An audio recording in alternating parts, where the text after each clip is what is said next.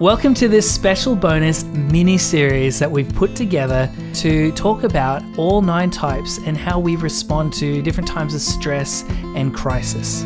We're going to be explaining the arrows in some more detail. We're giving you some practical things you can do from today that will help you find freedom from some of these struggles. I'm Seth, I'm a creative, and I'm from Adelaide. And I'm Sarina, a coach, and I live in Melbourne, and we're excited to have you join us for the Nine Design.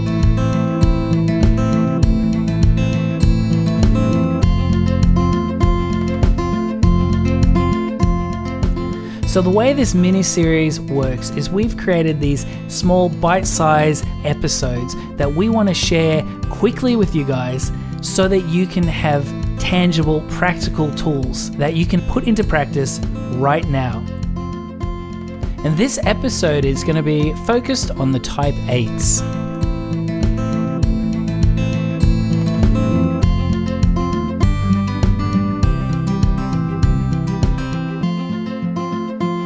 So, like the rest of the world, we have been in our houses for the better part of the last two months, if not longer for some people. Uh, I'm in Adelaide, Sarina is in Melbourne, and we're recording this remotely. We are coming into the final stages of this strange situation that we're all finding ourselves in. In the near future, we will be entering into more freedoms, uh, things opening up again, getting back to kind of normal life. Sarina and I have been able to reflect on some of the, the feelings and frustrations and stresses that uh, we have all been feeling over the last few months. And we think it's really, really important to take some time to process that because when we're in survival mode, reflecting on our own lives and the way we are thinking on the inside is often very easy for us to push aside and we just act out of instinct or whatever it might be. And so it's really important for us to put this together to help you guys and us as well to think why are we behaving in this way? Why over the last month have these things been really frustrating or these particular actions coming out of me that I'm just not used to seeing? It's so important right now to remember that the Enneagram is a, an empathy tool. To have empathy for the different types of people that we find ourselves maybe in isolation with to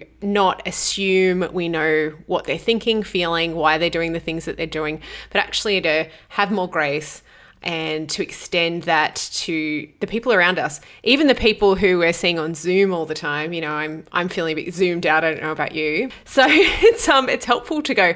Well, actually, some people don't mind being on Zoom for hours, while others struggle with that. So there's just some new things that have popped up that is just not natural to the way we normally live. This raises a lot of different things in our lives and just to be mindful of the different lenses that we all wear, you know, that we see things yeah. in nine different ways. And so it's just really helpful to be reminded of that. Right. And we tend to assume you might know the people really well and we kind of know how they're going to act or know how we're going to act. And it's very easy for that to not happen the way we think, which then will cause more confusion and feelings that we might not be used to feeling. So, what we want to do is expand on arrows. You may remember in episode two, I mentioned that we're going to talk and add more colors in the future. We're just going to sketch it. Well, we're going to add some colors today about how arrows work and how we can pull good and uh, some unhealthy things from these arrows.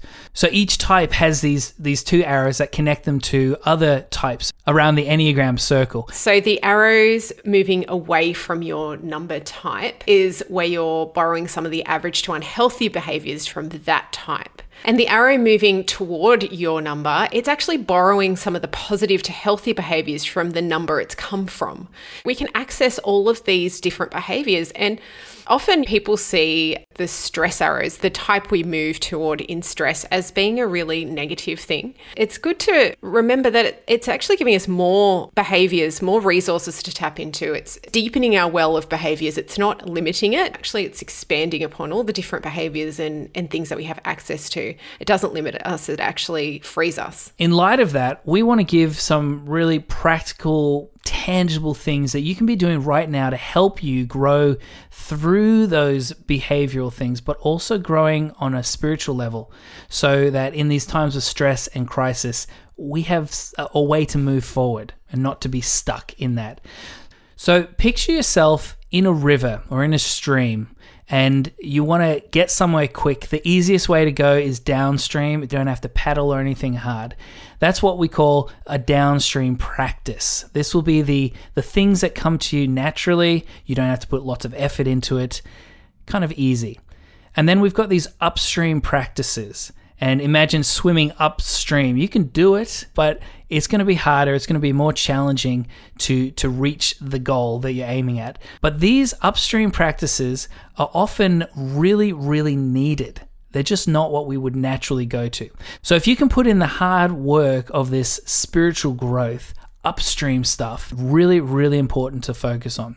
So, for each of the types that we're talking through, we're going to give you the downstream practices and the upstream practices to help you deal with this particular situation.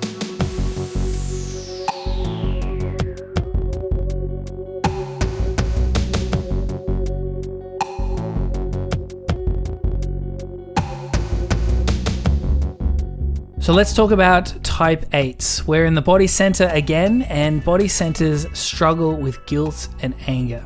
Now, type 8s are motivated by protecting themselves and those in their inner circles. So they are regularly advocating for other people and standing up and making statements with the idea of protecting people. Now, in a time of crisis, is this protectiveness that really kicks into gear and and type 8s can be very aggressive, very strong in making cases for other people in a time of crisis. This can be a really, really good thing. They can be standing up for those who everyone has overlooked. They can be highlighting the underdogs and making sure people are cared for. But it can also be a time where 8s step over people and walk on people in these times of crisis. So let's look at a few ways that if you're an 8 or you have loved ones who are 8s, let's look at how 8s might be feeling and reacting in this time of crisis? Yeah, for the type 8, we can imagine that they would be uh, ready to go. You know, you, you might get some type 8s that are wanting to conquer the virus. Conquer the crisis.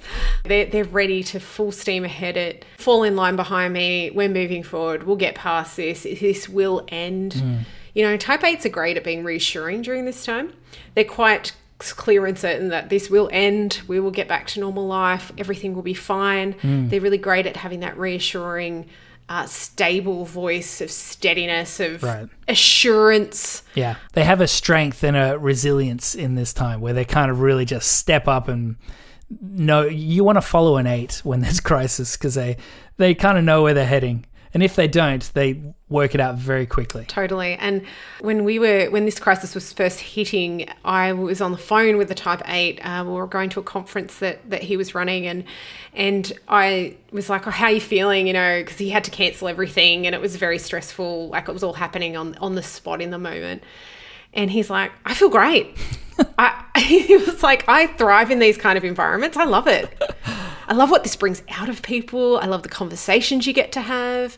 You know, it's all this challenge. Yeah. It's the challenge side. It's that this is such challenging time, but I love the challenging conversations. I love the opportunities this presents mm. of challenge, of overcoming challenge and obstacles. Mm. So, yeah, this can really energize a type eight, these kind of moments.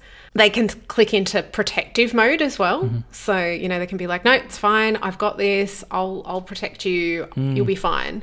And, and some of that has to do with this veneer that eights do have because they don't want to be seen as vulnerable. And so you might mm. you might be an eight listening to this and you recognize that you're finding yourself angry at other people's fear or overreactions. They're, they're being too vulnerable or too mm. dramatic. And you're just like, dude, let's settle down. We'll, we'll, get through this. That could be a reaction where you're, you're just annoyed at people. You're angry and that can come out in some of the ways you behave. And I think part of this has to do with the struggle of not being in control of the outcomes of the things around you in a crisis.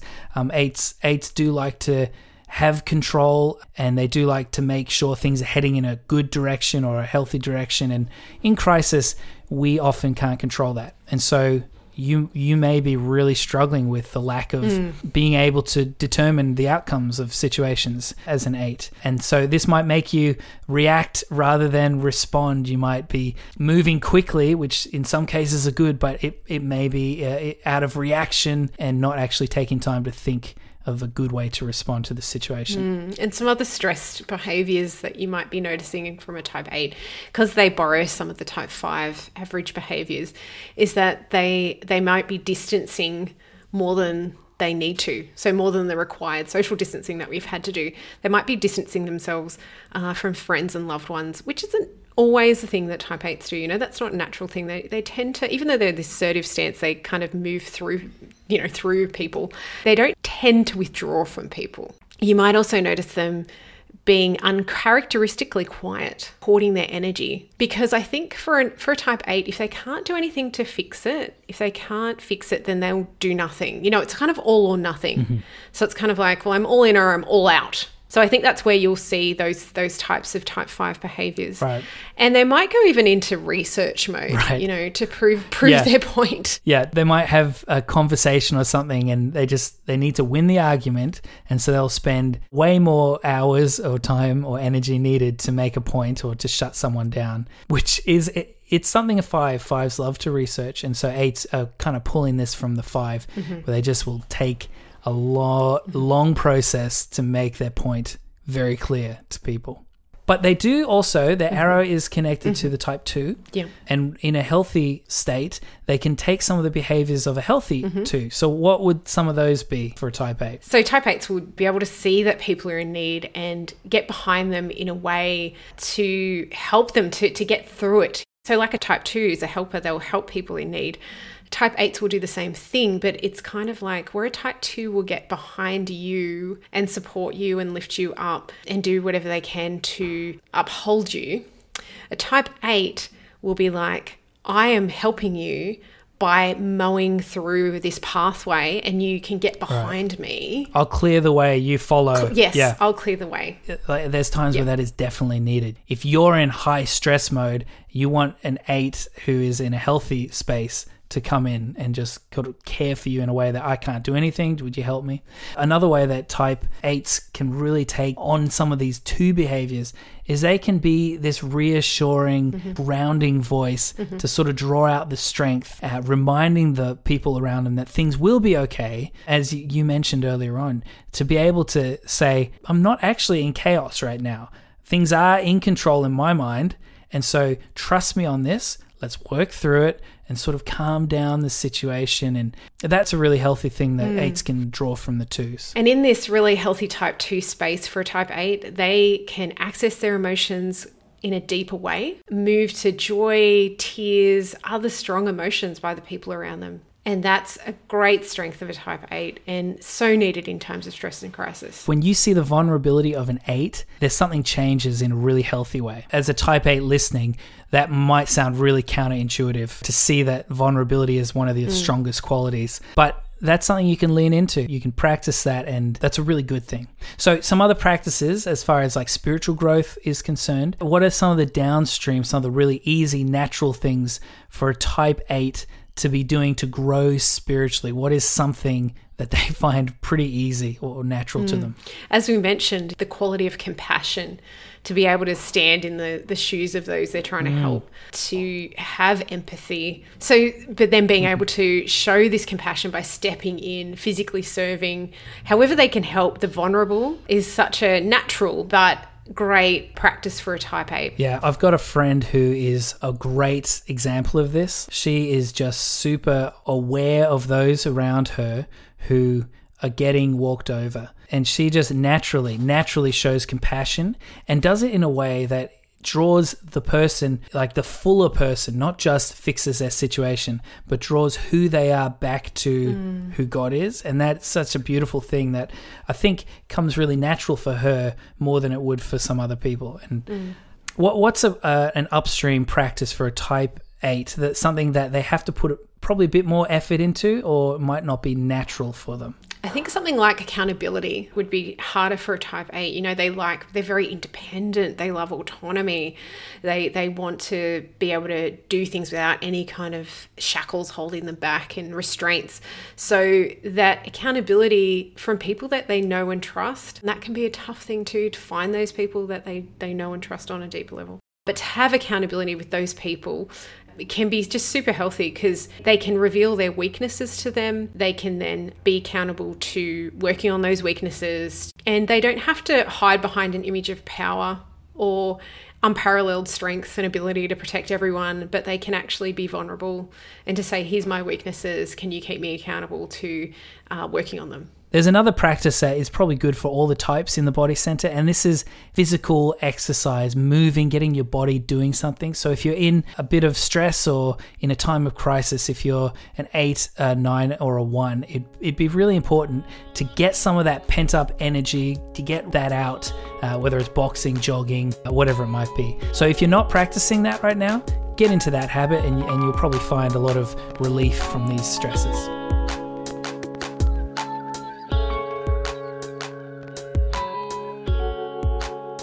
So there you have it. This is part of our mini series on how different types in the Enneagram deal with crisis. I hope you found something in here that was helpful tool that you can be implementing straight away as far as spiritual growth is concerned, something tangible that you can be doing uh, these practices. In season 2, we're going to be talking a lot more about levels of health, spiritual formation and spiritual practices. This is just a little bite-sized taster of what's to come because we feel like it's really important especially in this particular time of crisis for us to be talking this stuff through and hopefully helping each other out in that. Now you've heard me mention that I'm a coach, and we feature coaching tips regularly as part of the Nine Designs social media and podcast content. We really feel that coaching is a key tool that empowers you to grow through self understanding and equips you to move beyond your current personal limitations.